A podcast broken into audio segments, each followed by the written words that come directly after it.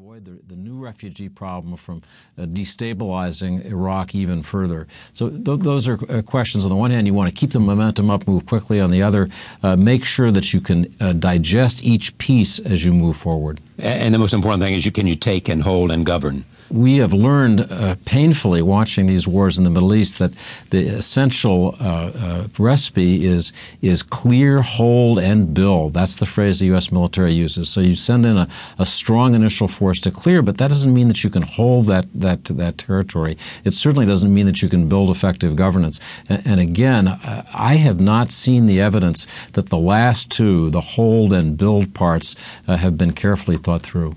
Eric, if if somehow Mosul does fall, uh, and it's not over a long period of time. Uh, what does that say about the effort to go into Syria and, and go after the second ISIL stronghold, Raqqa?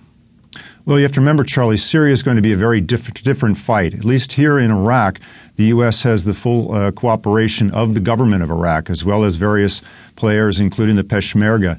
In Syria, they're dealing with kind of a pickup team of uh, fighters on the ground, fighters including Syrian Kurds and Syrian Arabs.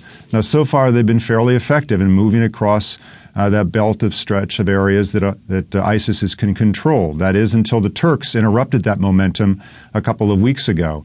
So right now, the, the Syrian Kurds uh, are, are marshaling their forces. The U.S. and the Special Operations Forces that are advising them, assisting them, are now looking to uh, focus on a campaign in Raqqa. Ideally, for the American forces and American officials here in Washington, these campaigns would overlap. They'd be able to put pressure on Raqqa roughly the same time that you're putting pressure on Mosul. But right now, they have not assembled enough of the Syrian Arab fighters as part of this coalition that could go into Raqqa uh, to, to move forward on that fight. So the air campaign will continue in, in Syria.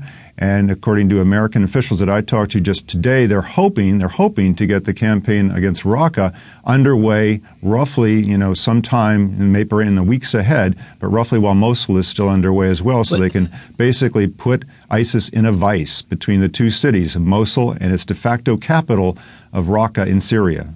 And and what happens to Aleppo in the meantime? Well, unfortunately, Aleppo is a whole other situation. Of course, the president has said the United States will deal with ISIS first. Uh, in, in Aleppo, the tragedy there continues, the humanitarian efforts. Uh, but right now, the focus of the Obama administration is, is defeating ISIL. Uh, David, you know a lot. Of, go ahead. You, you know, go ahead.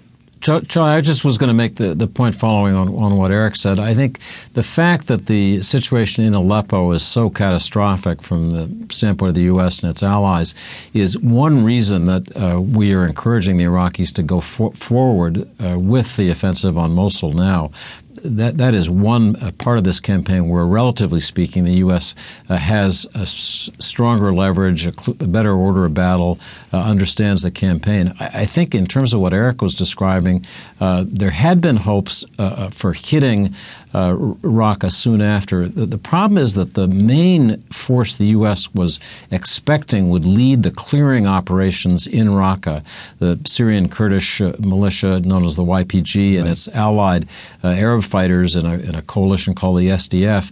Uh, I'm told have been uh, much more wary of jumping into that battle. They see the, the fight for Raqqa as being the bloodiest fight of this war, uh, equivalent to the to the battle for Kobani, in which thousands of Kurdish lives were lost and the city was, was just destroyed. So I, I see, think there's a real reluctance uh, for, for the, the Raqqa battle, which is seen as the final battle. That's the place where all the ISIS fighters, people who flee Iraq, the people who flood other parts of Syria, will concentrate in Raqqa for what will be a fight to the death.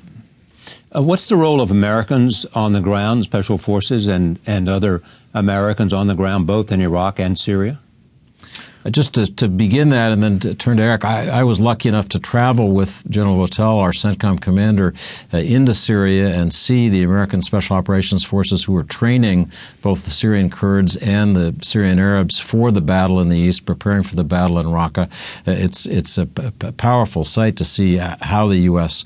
Uh, organizes. And Charlie, Charlie, at the Pentagon just this afternoon, uh, Peter Cook, the spokesman, acknowledged that there were U.S. ground uh, spotters on the ground uh, who are traveling as, as, special operations forces who are attached to the Iraqi and Kurdish officials, uh, the forces on the ground that is calling in airstrikes.